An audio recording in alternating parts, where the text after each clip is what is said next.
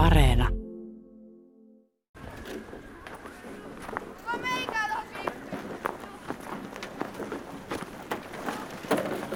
Siis täällä oikein se kyltti mahtaa olla. Se on tässä Jollaksen kartanon pääoven vieressä tiiliseinään kiinnitettynä 15 vuotta sitten laitettu kyltti Suomen pojat. Jatkosodassa 1941-1944 taisteli suomalaisten rinnalla 3400 virolaista vapaaehtoista. Pääjoukko tuli Suomeen veneillä syksyllä 1943. Heidät huolettiin ja otettiin Suomen armeijan palvelukseen täällä Jollaksen kartanossa. Suomen pojat taistelivat kunniakkaasti Suomen vapauden ja Viron kunnian puolesta. Katselemme tietokirjailija Eero Haapasen kanssa muistokylttiä Jollaksen kartanon seinässä. Kaksikerroksinen valkotilinen kartano seisoo aivan meren rantatöyräällä Laajasalon perukoilla Helsingissä. Kartano on nykyisin matkailukäytössä ja lähiseudun lapset laskevat mäkeä kartanon puistossa. Sota-aikana Jollaksessa elämä oli aivan toisenlaista, kertoo Eero Haapanen. Tämä Jollaksen kartano oli virolaisten pakolaiskeskus. Tänne tuli veneillä kun noin 5000 virolaista syyskuun lokakuun 1943 vaihteesta niin lokakuun 1944 loppuun. Ja tämä oli suuri pakolaiskeskus, jossa oli majoitettuna toisinaan muutamia satojakin ihmisiä yhtä aikaa. Tänne enimmäkseen tuli nuoria parikymppisiä virolaisia, jotka oli vaarassa joutuu Saksan armeijan kotetuiksi Virossa ja ja he pakeni Suomeen ilmoittautuakseen Suomen armeijan vapaaehtoiseksi. Mutta täällä Jollaksen kartanossa oli muitakin pakolaisia, lapsia, naisia, vanhuksia ja, ja sellaisia, jotka tuli Suomeen töihin. Jollas on täällä aika yksin piilossa ja tämä on myös sopivasti meren rannalla, siis tämän Laajasalon itäpuolen Saunalahden rannalla. Ja tästä on aika lyhyt matka tuonne Helsingin itäpuolen saaristoon, jonka saaris oli näiden virolaisten vastaanoton etappipaikkoja. Tietokirjailija Haapanen tuntee hyvin Jollaksen ja virolaispakolaisten tarinan.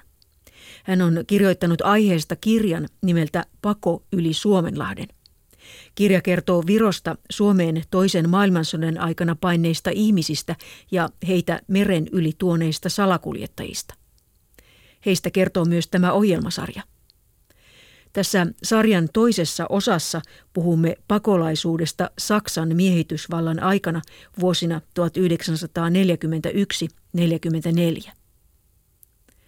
Jollakseen palaamme vielä myöhemmin tässä ohjelmassa – mutta ensin hiukan lisää tapahtumien taustoista.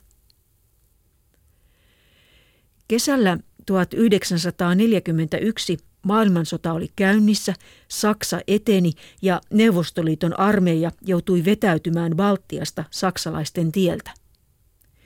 Aluksi virolaiset ottivat saksalaiset vastaan melkeinpä vapauttajina, kertoo Eero Haapanen.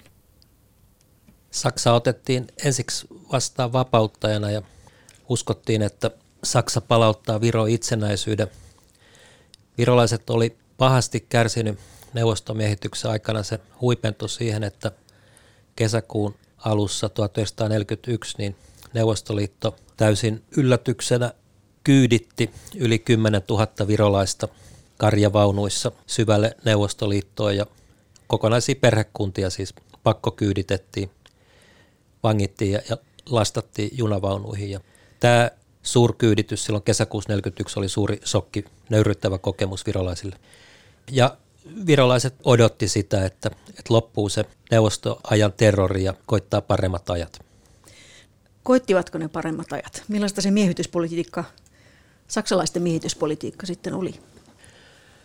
Alussa saksalaiset toteutti kovan terrorin avulla, kun valtansa vakiinnuttamisen ihmisiä vangittiin joukkomitalla niitä, jotka oli ollut Neuvostoliiton aikana myötäjuoksijoita, kommunisteja ja heidän avustajia, siis telotettiin tuhansia, noin 6000.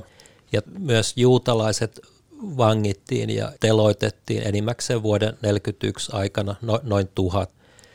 Ja tässä terroripolitiikassa niin oli mukana myös virolaisia poliisijoukkoja ja muita niin toteuttamassa toteuttamassa tätä. Virolaisilla oli kun suuri tarve jotenkin kostaa, hyvittää, kun sen neuvostomiehityksen aikana kokemat kärsimykset. No entä se virolaisten itsenäisyys? Saksa katsoi miehittäneensä osan Neuvostoliittoa, ei, ei Virovaltiota. Ja Virosta tuli osa kun Ostlandia, Reichskomissari, Reichskomissariat Ostland, ja, ja tuota, jonka hallinnon pääkeskus oli Riikassa, Latviassa, ja Virossa toimi Jalmar Mäen nukkehallitus niin kuin saksalaisten apulaisena, ja ei ollut mitään puhetta itsenäisestä Virosta, mistään itsenäisestä hallintoelimistä tai, tai kansallisesta virolaisten armeijasta. No, kun sitten neuvostoaikana oli se yksityinen yritystoiminta tai yritykset, omaisuus kansallistettu tai sosialisoitu, niin saksalaiset eivät myöskään palauttaneet näitä, näitä yrityksiä virolaisille. Saksalaiset antoi jotain takaisin, mitä oltiin menetetty Neuvostoliiton miehityksen aikana tyhjennettyyn Naissaareen. Sai asukkaat muuttaa takaisin. Joitain kauppaliikkeitä, pienempiä yrityksiä annettiin niiden omistajille, mutta, mutta siis suuri osa tästä Neuvostoliiton kansallistamisesta omaisuudesta, niin Saksa katsoi kuuluvan itselleen eikä niitä palautettu entisille omistajille. Ja tuota niin, Saksa imi valtavasti resursseja, raaka-aineita, elintarvikkeita, työvoimaa Virosta. Työvoimaa sijoitettiin ympäri miehitettyä Itä-Eurooppaa, muun muassa vietiin virolaisia töihin Puolaan. Kun virolaisia meni palvelemaan Saksan armeijaa erilliseen SS-legionaan, niin heitä sijoitettiin siis Ukraina ja ympäri Itä-rintamaa partisaanisotaan, siis niin kuin hyvin vaikeisiin paikkoihin myös tuhoutumaan ja, ja tuota, Viron itsenäisyyden palauttamisesta Saksalle ei ollut mitään puhetta. Keväällä 1943 Saksa kärsi tappion Stalingradin taistelussa ja sen sotaonni alkoi kääntyä. Rintamalle tarvittiin kipeästi lisää sotilaita. Saksa pani Virossa toimeen asevelvollisuuskutsunat, jotka koskivat 19-23-vuotiaita nuoria virolaismiehiä. Taisteleminen vieraissa sotajoukoissa kaukana kotoa ei tuntunut hyvältä ajatukselta. Kun nuoret miehet pohtivat vaihtoehtojaan, syntyi ajatus lähteä Suomeen. Eero Haapanen. Tartos, Tarton yliopistossa oli ollut tällaista kansallista vastarintaa saksalaisia vastaan, siis maanalaisia lehtiä ja, ja keksittiin ajatus, että tulee lähteä Suomeen ja ilmoittautua vapaaehtoiseksi Suomen armeijaan, jossa voitaisiin järjestää sotilaskoulutusta virolaisille ja, ja myös niin kuin armeijan päällystölle sillä lailla luoda kansallisen Viron uusi armeija ja ja järjestää itse Viron alueen puolustusta. Oli myös virolaisille älymystölle selvää, että, Saksa tulee häviämään sodan. Stalingradin jälkeen se oli selvä. Niin, että siltä varalta, että jos tulisi tilaisuus niin kuin taas Viron itsenäisyydelle, niin olisi se oma sotilasjoukko tai armeija siellä olemassa. Joo, Viro itsenäistyi kevät-talvella 1918 myös niin, että Venäjä ja Saksa oli sodassa heikentäneet toinen toisiaan ja siitä sotakentän keskeltä Viro nousi ja nyt oli sama tapainen tilanne. No tuli siis paljon nuoria miehiä Suomen armeijaan, mutta keitä muita sieltä tuli? Sellaisia muita kuin nuoria miehiä, jotka hakeutu Suomen armeijan vapaaehtoiseksi, niin oli, oli kyllä mukana siis tartolaisia opiskelijoita ja, ja yliopistoväkeä. Oli poliittisessa toiminnassa mukana olleita sosiaalidemokraatteja, niin kuin Johan Wilms, Juri Wilmsin veli, oli, oli eri lailla Saksan miehityshallinnon kanssa vaikeuksiin joutunutta vastarintatoimintaan osallistunutta väkeä. Tuli näiden Suomeen jo paineiden miesten perheenjäseniä äitejä lapsiensa kanssa. Tuli joitain Virossa asuneita tataareita, tuli muutamia puolalaisia, jotka oli siis töissä Virossa. Ja tuli, tuli yksi Liettuan vastarintaliikkeen kuriirikin näiden venekuljetusten mukana. Miksi ne puolalaiset tuli Suomeen? Puolalaiset oli, oli saksalaisten töissä tai, tai pakkotöissä Tallinnassa ja, ja piti olojaan kurjana ja kohteluaan huonona ja tulivat siis Suomeen ja, ja saivat myös Suomessa kun oleskeluluvan. Otettiin täällä Suomessa töihin. Venekuljetuksista tuli myös, myös yksi saksalainen, joka oli ollut laivalla töissä lämmittäjänä ja joka oli siis auttanut virolaisia pakenemaan Suomeen. Ja, ja tämä, tämä saksalainen, hän sai oleskeluluvan Suomessa. Pakolaisliikenne Virosta alkoi kiihtyä heti keväällä 1943. Maaliskuun 13. päivä aamuyöllä puoli neljän aikaan Isosaaren laiturin itäpuolella ajelehtii tuntematon vene. Ehkä veneen miehistö etsii maihinnousupaikkaa tai venessä on konevika. Vartiomies ampuu varoituslaukauksen ja käskee veneen rantaan. Laiturille kömpii 12 kylmän kangistamaa ihmistä, kaksi naista ja kymmenen miestä. Jolla se ei ollut vielä silloin toiminnassa, että he, heidät vietiin Ratakadulle Valpon kuulusteluihin. Ja siellä sitten selvisi, että ketä he oikein olivat. Ketä sieltä oli tullut? Tällä veneellä tosiaan tuli Ylö Jogi, joka oli ollut talvisodan vapaaehtoinen ja osallistunut Erna Sissinä kesäsota 1941 puna-armeijan vetäytyessä.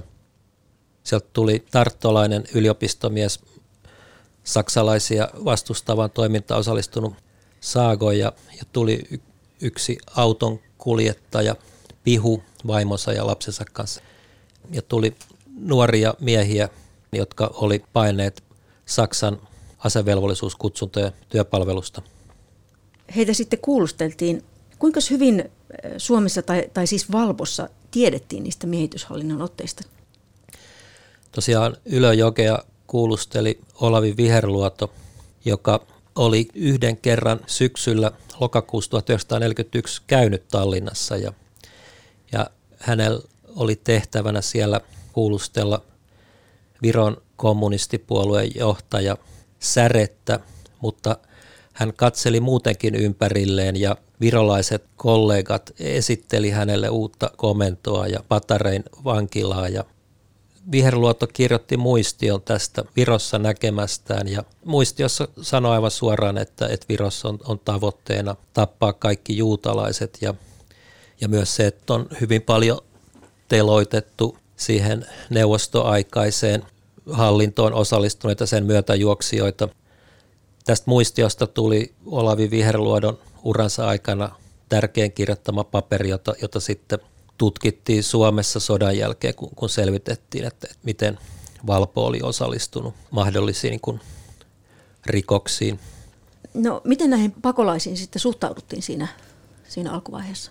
Yle Joki kertoo muistelmissaan, että, että Olavi Viherluoto olisi ollut täysin saksalaismielinen ja ärtynyt koko tilanteesta ja erikoisesti olisi ärsyttänyt se, että Ylöjoki kertoi, että, että tämä pakolaisliikenne tulee kohta ryöpsähtämään suureksi. Ja kertoi siis myös Saksan miehityshallinnosta siis siitä, että miten Saksa imee elintarvikkeita ja, ja ihmistyövoimaa ja, ja nuoria miehiä pakottaa armeijan. Ja tuota, Viherluoto ei, hänen, hänen maailmankuvansa tämä, että, että, että Saksan hallinto on, on sellaista, että sen alta nyt alkaa virolaisia pakenemaan Suomeen, niin, niin tämä ei mahtunut siihen maailmankuvaan. Toisin kuin se syksy 40 tilanne, kun paettiin Neuvostoliiton miehitystä. Mutta Viherluotto oli virkamies, joka teki tunnollisesti töitä ilmeisesti pystyi vähitellen niin muuttamaan käsityksiään ja kuulusteli tunnollisesti näitä Virosta paineita. Isosaaren tulijoista vastarintamies Saako, Ylöjoki ja muut nuoret miehet lähtivät hetimiten Suomen armeijaan ja rintamalle. Pihun perheen kohtaloista ei tiedetä. Useimmiten Virosta tulleet siviilit asettuivat asumaan Helsinkiin. Keväällä 1943 heitä auttoivat alkuun ennestään Helsingissä asuvat virolaiset. Toimittaja Harald Wellner sai järjestettyä pakolaisille tiloja erästä koulusta Meritullin kadulta ja majapaikkoja yksityisistä kodeista. Rahat pakolaisten auttamiseen kerättiin Helsingin virolaisilta. Suomalaiset antoivat kyllä virolaisille luvan tulla maahan, mutta tekivät kuitenkin yhteistyötä saksalaisten kanssa. Valpo luovutti saksalaisille Suomeen tulleiden pakolaisten ja heitä kuljettaneiden venemiesten nimet. Tämä suomalaisten avomielisyys saattoi koitua kohtalokkaaksi erityisesti Virossa asuville venemiehille. Aksin saarella Viron rannikolla asui Aksbergin perhe, johon olemme tutustuneet jo tämän ohjelmasarjan ensimmäisessä osassa. Kesällä 1943 Aksbergin veljekset Werner ja Helmut järjestivät kyydin joukolle pakolaisia.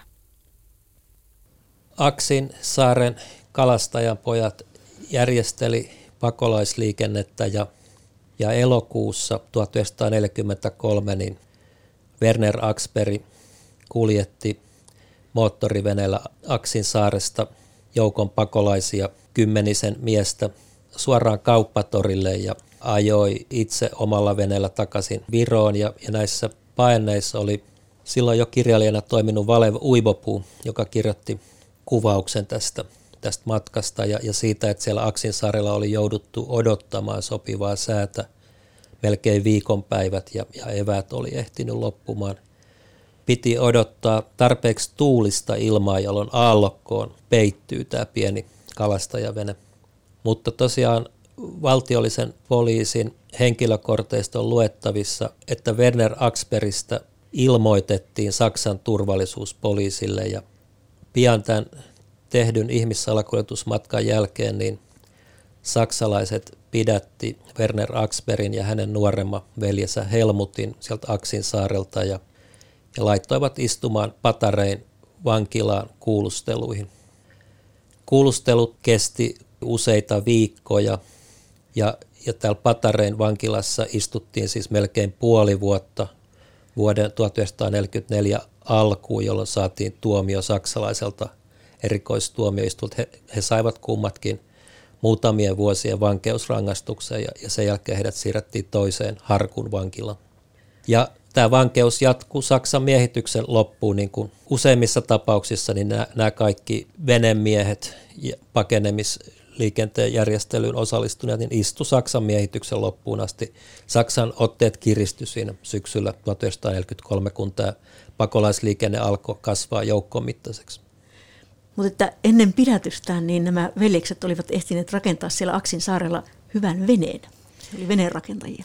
Joo, ja tämä vene oli siis rakennettu jo edellisenä vuonna 1942, ja vene oli suurehko, sen, sen sanottiin kantavan jopa 50 ihmistä. Mahdollisesti sillä ei, ei niin paljon kerralla kuljetettu, mutta yli 30 on joissain venekuljetuksissa tullut pakolaisia. Se oli edestä matalasti katettukin niin ohjaushytti ja, ja tämä vene toimitettiin sieltä Aksin saarelta Suomeen Trutlandetiin, jossa Aksperien veljeksistä Endel oli asunut jo vuodesta 1940, jolloin hän oli painos Suomeen. Ja sillä pakolaisia sitten ja tällä, tällä veneellä alettiin kuljettamaan pakolaisia ja, ja siis tosiaan pakolaisten kuljetusetappina toimi tämä Trutlandet, Siponselän eteläosan ulkosaari.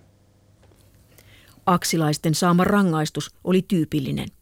Saksalaiset panivat salakuljettajat vankilaan, mutta eivät yleensä jakaneet kuolemantuomioita.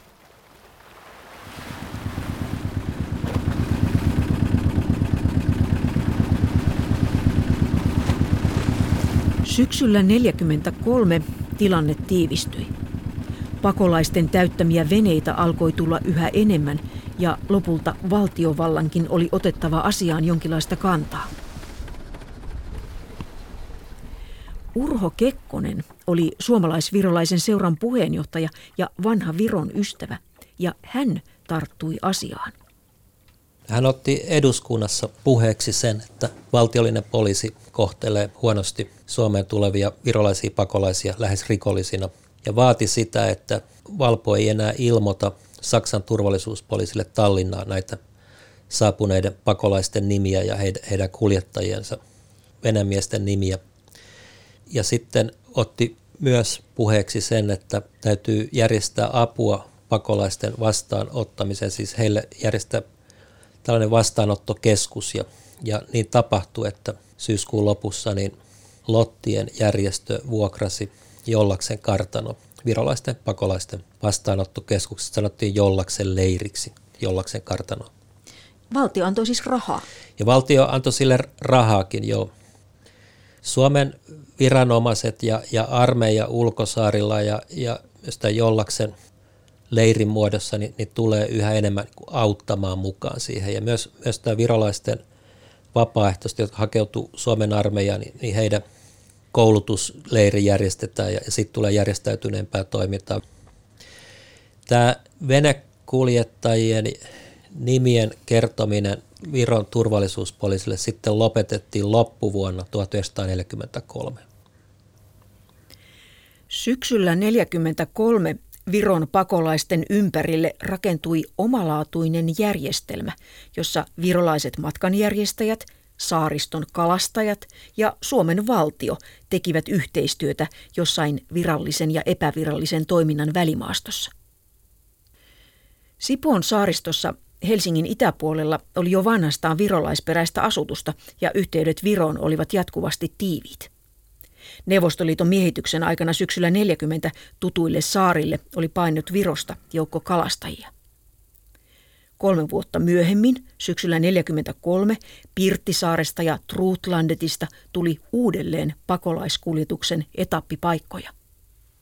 Trutlandetin kalastajatalo, niin siitä tehtiin meripoliisin yksikkö 1943 ja meripoliisi oli tällainen merivartioston korvaava kevyesti aseistettujen pienehköjen yksiköiden järjestelmä, joka, joka asuu vaihtelevastikin erilaisissa pienissä saarissa, joita ei ollut välttämättä linnoitettu ollenkaan. Ja meripoliisi hoiti muun muassa henkilövalvontaa, kuljetuksia ja, ja sitten vuodesta 1943 alkaen niin tätä virolaisten pakolaisten auttamista eteenpäin ulkosaaristosta. Ja tässä meripoliisin yksikössä toimi Trutlandetin omistaja kalastajaleski Elin Carson yhdessä poikansa kanssa, joka oli komennettuna myös niin meripoliisin yksikköön tänne. Ja, ja tuota, he omassa kalastajatalossa pyöritti virolaisten pakolaisten etappia. Ja Trutlandetissa asui sen lisäksi virolainen Aksin saarelta tullut Endel Aksberg vaimonsa kanssa ja heille syntyi Suomessa niin kolme lasta. Ja he olivat tulleet Suomeen syksyllä 1940 paineet Aksin saarelta ja kuljettivat silloin mukanaan niin muutamia ihmisiä Suomeen. No entäs sitten tämä Pirttisaari? Pirttisaaressa oli tosiaan, sitä linnotettiin myös jatkosodan aikana. Se oli suurehko määrä enimmäkseen suomenkielisiä sotilaita, ruotsinkielinen vanha kalastaja-asutus, jossa oli virolaisjuuria mukana. Ja sitten siellä oli aika paljon virolaisia kalastajia, jotka hoiti tätä ihmissalakuljetusliikennettä niin asumassa. Heitä oli enimmillään varmaan siellä muutamia kymmeniäkin asumassa yhtä aikaa.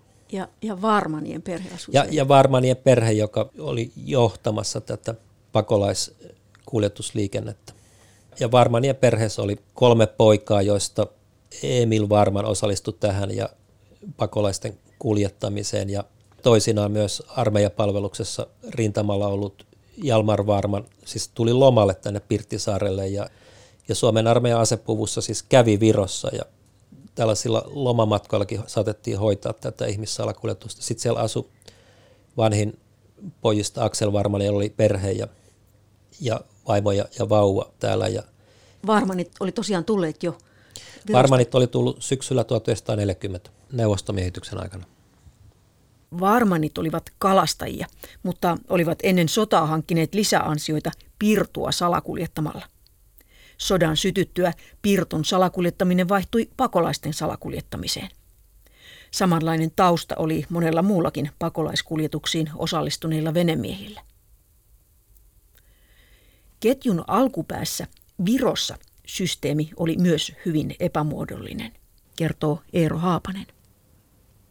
Virossa toimi matkanjärjestäjiksi tai agenteiksi sanottuja yhteysmiehiä, joiden työnä oli, oli kerätä Suomeen haluavien joukkoja, tehdä listoja matkalle lähtiöistä ja yksi näitä matkajärjestelijöitä oli Johannes Reispas, joka oli puusepäverstaan omistanut suksipuuseppä, jolla bisnekset oli mennyt huonosti 30-luvun lopussa Tallinnassa ja, ja hän oli velkaantunut ja, ja lähti pakoon velkoja ja vekseleitä niin, niin Suomeen ja asui Suomessa pari vuotta väärällä nimellä ja jäi siitä kiinni sitten keväällä 1940 ja, ja joutui poliisin kuulusteluihin ja palautetuksi Viroon.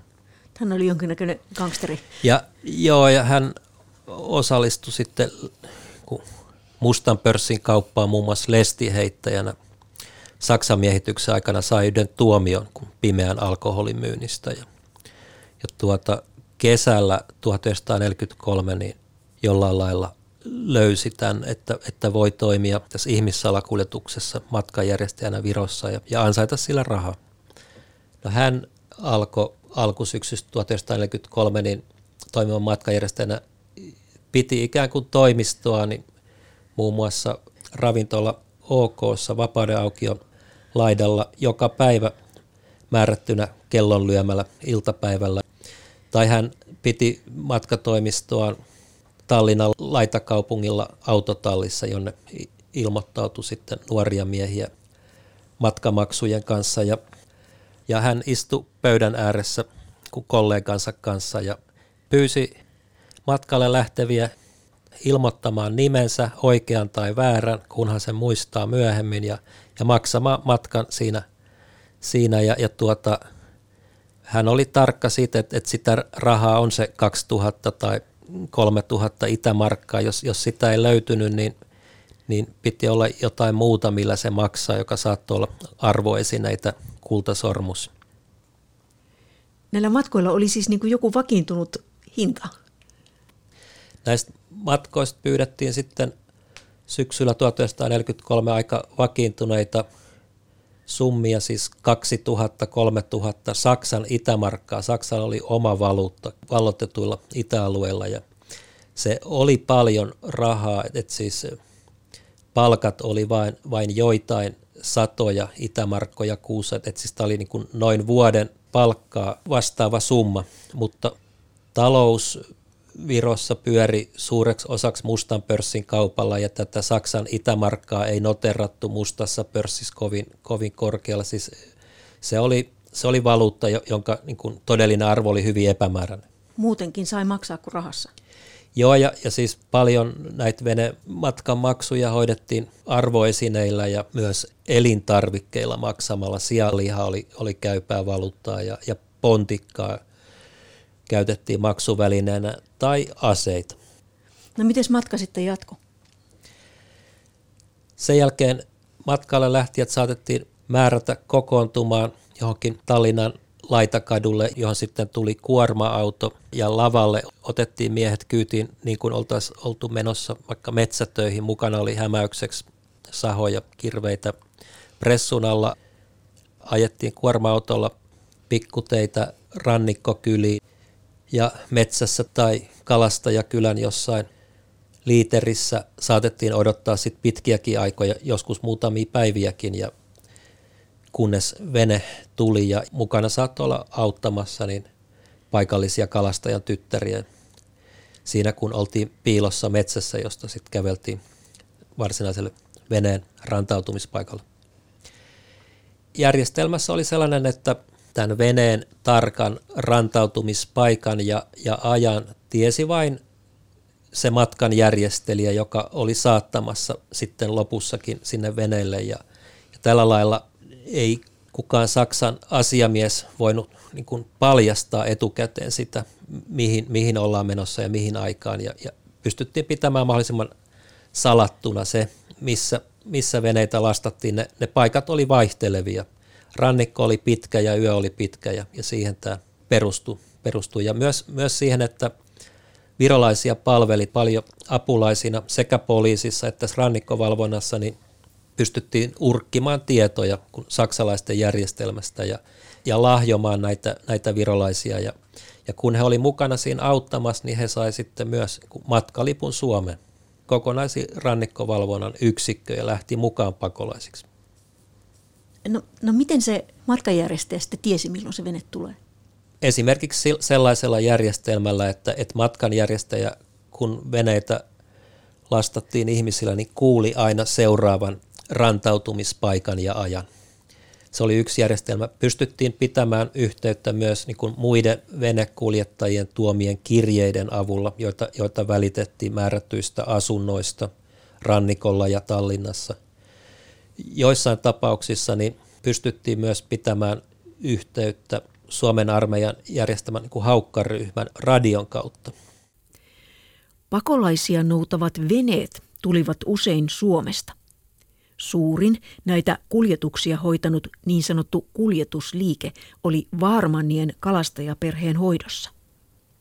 Kerrotaan, että enimmillään Vaarmanneilla oli kymmenisenkin venettä, jotka siis lähti Pirttisaaresta illalla ja tuli Viroon keskellä yötä, otti veneen täyteen ihmisiä ja, ja palas yöllä pimeässä aamulla Suomeen. Ja useimmiten veneessä oli kaksi kuljettajaa toinen saattoi levätä ja jäädä vartioimaan venettä, kun toinen meni järjestämään maihin ihmisten lastaamista.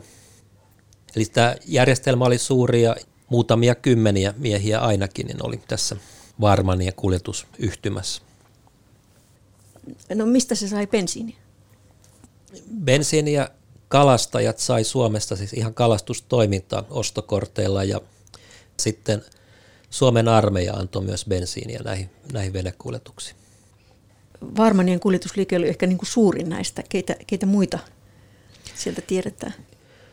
Varmanit Pirttisaaressa pyöritti suurinta kuljetusyhtymää. Toinen suuri virolaisten etappi oli Trutlandetis, jossa asui siis Endel Axberg, jolla oli iso vene, mutta siellä toimi myös muita, muita venemiehiä, jotka toi, toi sinne venelasteja. Ja näiden kahden saaren ja ni, niissä toimivien ihmissalakuljettajien avustuksella niin, niin enemmistö näistä vuoden 1943 pakolaisista tuli ja, ja alkuvuoden 1944 pakolaisista. Venemiehet olivat taitavia ja tottuneet kulkemaan pimeällä ja myrskyisellä merellä. Helppoja matkat eivät silti olleet. Emil Varman kertoo muistelmatekstissään, miten hän ja armeijasta lomalla oleva Jalmar lähtivät kahdella veneellä hakemaan pakolaisia Virosta. Emil törmäsi jo menomatkalla saksalaisten vartioveneeseen ja pelastui hädin tuskin ajamalla aivan lähelle kivikkoista rantaa, jonka syvemmät kohdat hän tunsi pirtureissuiltaan.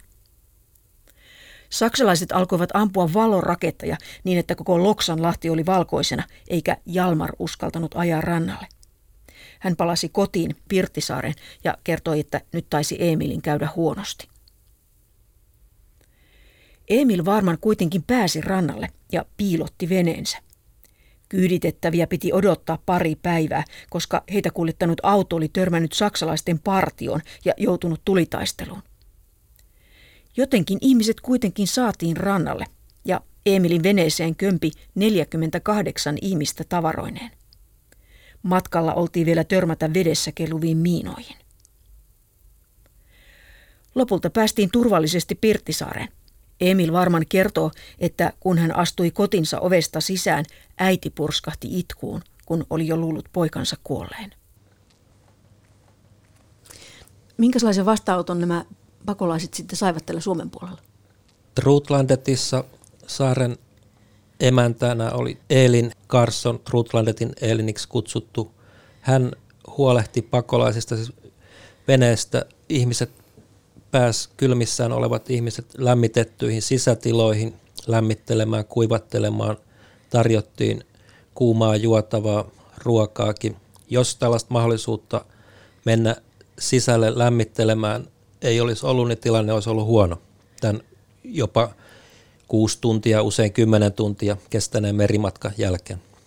Trutlandetin Elin oli jo 60 sodan aikana ja tosiaan toimi lottana tässä meripoliisin yksikössä.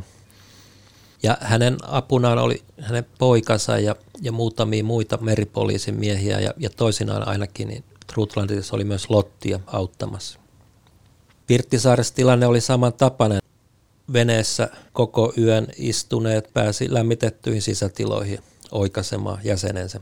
Ja Pirttisaaressa yksi Varmanin pojista, Aksel Varman, oli vuokrannut Luotsihallituksen talon, joka oli iso rakennus ja jossa ilmeisesti oli tilaa pakolaisveneestä tulleille kuivatella, lämmitellä merimatkan jälkeen. No missä vaiheessa Suomen viranomaiset sitten tulevat kuvaan mukaan?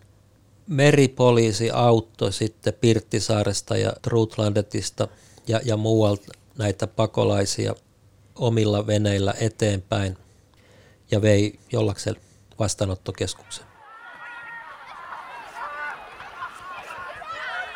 Tämä Jollaksen kartano on Laajasalon itäpuolella Saunalahden pitkänomaisen Merelahden pohjukassa.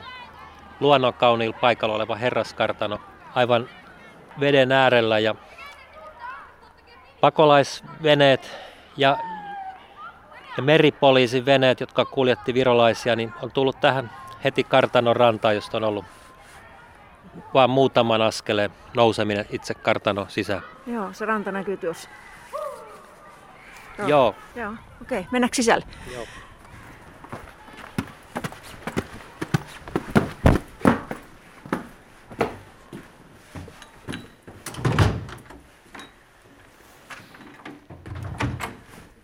No niin, täällä on sali salin perään, niin kuin vanhoissa herraskartanoissa ainakin.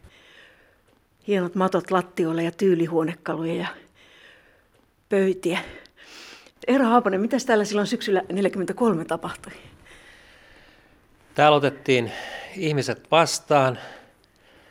Varmaan heti tarjottiin mahdollisuus lämmitellä ja ruokailla ja levätä ja käydä myös, myös saunassa jossain vaiheessa. Ja noin vuorokauden sisällä tai, tai samana päivänäkin, niin valtiollinen poliisi arvattavasti omassa huoneessa täällä niin kuulusteli jokaisen tänne tulleen aikuisen pakolaisen ja teki heistä tällaisen kuulustelukaavakkeen kaksivuisen paperin ja, ja yhdellä veneellä saapuneet virolaiset niin laitettiin aina yhteen nippuun. Ja, ja tuota, Tämä saattoi sitten majoittua lyhyemmän tai pitemmänkin aikaa, mutta ne, jotka hakeutu Suomen armeijaan, niin he jatko tältä matkaa usein ihan, ihan päivässä parissa eteenpäin. Ja, ja tuota, täällä sitten sai paperin, että on rekisteröitynyt Suomeen ja, ja sen paperin kanssa saattoi lähteä myös asumaan muualle tai hakemaan töitä, mutta – Useimmat, jotka tuli tänne, niin oli, oli täällä vain, vain lyhyitä aikoja, joitain päiviä. Jos ei löytynyt mitään selvää sijoituspaikkaa, niin, niin täällä jotkut majaili sitten viikkoja, kuukausiakin. Täällä siis virolaiset pyöritti tätä, tekivät ruokaa ja... Täällä oli keittiössä ja tämän leirin työntekijöinä niin, ja ihan virolaisia saapuneet pakolaisia ja sitten sellaisia, jotka oli asunut Suomessa pidempään. Ja ja tosiaan leiri, tämä Jollaksen leiri, pakolaiskeskus sai rahoitusta Suomen valtiolta ja, ja täällä oli, oli lottia töissä myös, mutta tämä yritettiin saada näyttämään saksalaisten suuntaan varsinkin siltä, että, että tämä on virolaisten pyörittämä pakolaisten keskus. Ja täällä oli siis myös virolaisten järjestö Eesti Byro, joka piti omaa saapuneiden kirjaa, johon merkittiin jokainen jokainen ihminen ja, ja myös se, mihin he jatkoivat matkaa. Saattoivat toimittaa postia esimerkiksi Virosta Suomeen tulleille virolaisille. No, tänhän tuli siis niin kuin Saksan armeijasta pakenevia ihmisiä. Niin miten Saksan, saksalaiset suhtautuivat tähän? Miten tätä saatettiin pitää yllä? Saksalaiset vaati syksyllä 1943 niin kaikkien virolaisten pakolaisten palauttamista Viroon. Mutta Suomi ei, ei tähän suostunut ja, ja Suomelle oli jo selvää, että, että Saksa tulee häviämään sodan. Ja saksalaiset ei, ei sitten niin kuin loppuun asti ollut myös, myöskään niin kuin kovia näissä, näissä vaatimuksissaan, vaan lopulta kun tyytyi siihen, että, että tätä pakolaisliikennettä on ja, Jos ihmissalakuljettajia saatiin Virossa kiinni, niin siellä heitä rangaistiin, mutta Suomi jäi niin kuin pyörittämään tätä, tätä toimintaa. Useimmat Jollaksen asukkaat pääsivät jatkamaan matkaa muutaman päivän oleskelun jälkeen, mutta jos leirille piti jäädä pitemmäksi aikaa, kävi ilmi, että pakolaisleiri oli pakolaisleiri, vaikka herraskartanossa sijaitsikin. Joo, täällä on nyt tosiaan pöytiä ja tällaisia tyylihuonekaluja ja hyvin rauhallinen tunnelma, että vaikea kuvitella, että täällä on satoja ihmisiä aikana sitten filistänyt. Tämä oli ahdas ja, ja kehnonpuoleinen kasarmi, näin tätä on kuvattu myös. Tänne sitten jäätiin majottumaan kerrossänkyihin. Täällä oli joskus soppatykkikin pihalla, jossa isolle joukolle pystyi tekemään ruokaa. Täällä oli joidenkin ihmisten tunnelmat sellaiset, että ne oli, oli jo ikään kuin sillä lailla väsyneitä maanpakolaisia, jotka ei, ei tiennyt mitä tehdä ja mihin jatkaa, jotka oli jollain lailla alistunut kohtaloonsa.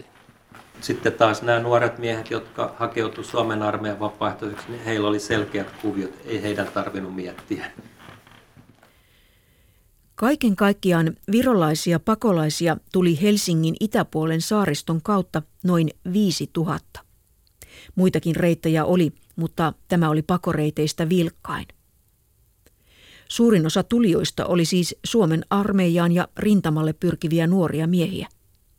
Yhteensä näitä Suomen pojiksi kutsuttuja vapaaehtoisia oli Suomen armeijassa noin 3400. Sodan loppuvaiheessa elokuussa 1944 noin 2000 Suomen poikaa lähti takaisin Viroon ja osallistui vielä torjuntataisteluihin vetäytyvän Saksan armeijan riveissä. Näiden Suomen poikien kohtaloista on suomeksikin julkaistu monta kirjaa. Rauhan tullessa syyskuussa 1944 Suomessa oli vielä tuhansia virolaisia pakolaisia.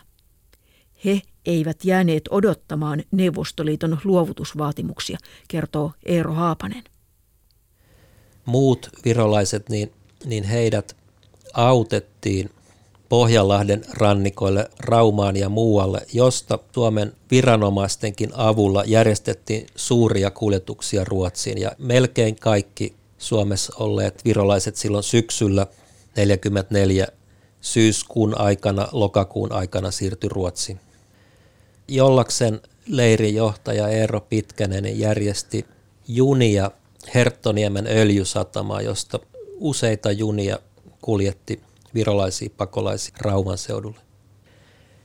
Uudenkaupungin ja, Rauman seudulta järjestettiin isojakin aluksia kuljettamaan virolaisia ja tällainen huonossa kunnossa oleva vanha puinen moottorilaiva Venus oli yksi, joka pystyi ottaa noin tuhat ihmistä ja, ja tuota, se lähti syyskuun lopussa liikkeelle ja siihen tuli konerikko, moottorit sammu myrsky yönä ja se ajelehti pari vuorokautta tuolla Pohjalahdella ja, ja sitten ruotsalaiset rannikkovalvonnan väki se onnistui pelastamaan, mutta se oli tällainen tapaus, jossa olisi voinut tapahtua jonkunlainen niin kuin suurempi merionnettomuus. Kaikenlaisilla veneillä ja aluksilla siellä sitten ihmisiä kuljetettiin. Ja Emil Varmankin oli sitten mukana näissäkin oli, oli mukana järjestelmässä tätä liikennettä ja, ja Varmanien perhe sitten pienemmillä omilla veneillään teki pakolaiskuljetusta vielä vuoden 1944 puolella. Entäpä pakolaisten salakuljettajat? He olivat ammatiltaan kalastajia ja sodan jälkeen taas uudessa tilanteessa.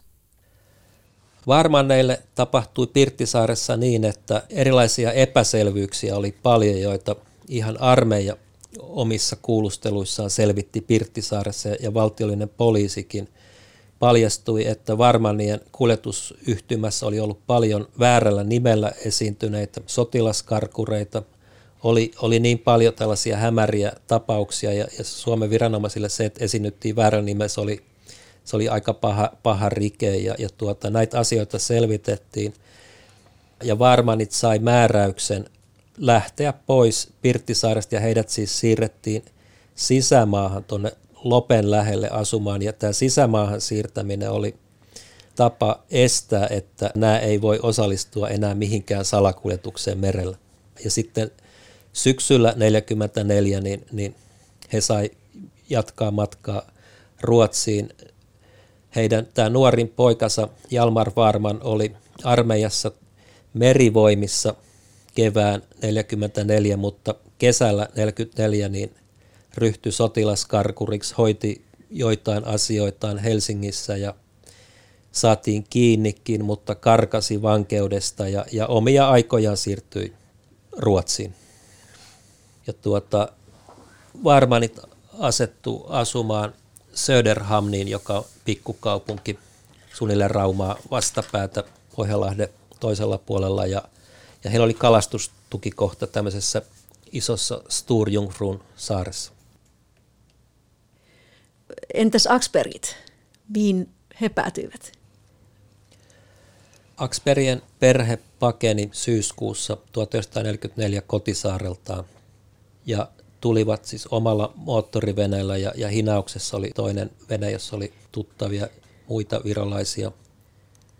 Tulivat ensin Eestiluotoon sieltä jollakseen ja sitten jatkoivat omalla veneellä suomalaisten luotsien auttamana Ruotsiin asti. Ja ensiksi joutuivat pakolaisten karanteenileirille, jossa oltiin noin vuodenkin ajan ja, sen jälkeen asettuivat siis asumaan Tukholman lähelle Lidingö, jossa toimivat venerakentajina. Siis olivat ammattilaisia venerakentajia, saivat aika pian hyviä töitä sieltä ja olivat tunnettuja venerakentajia Ruotsissa.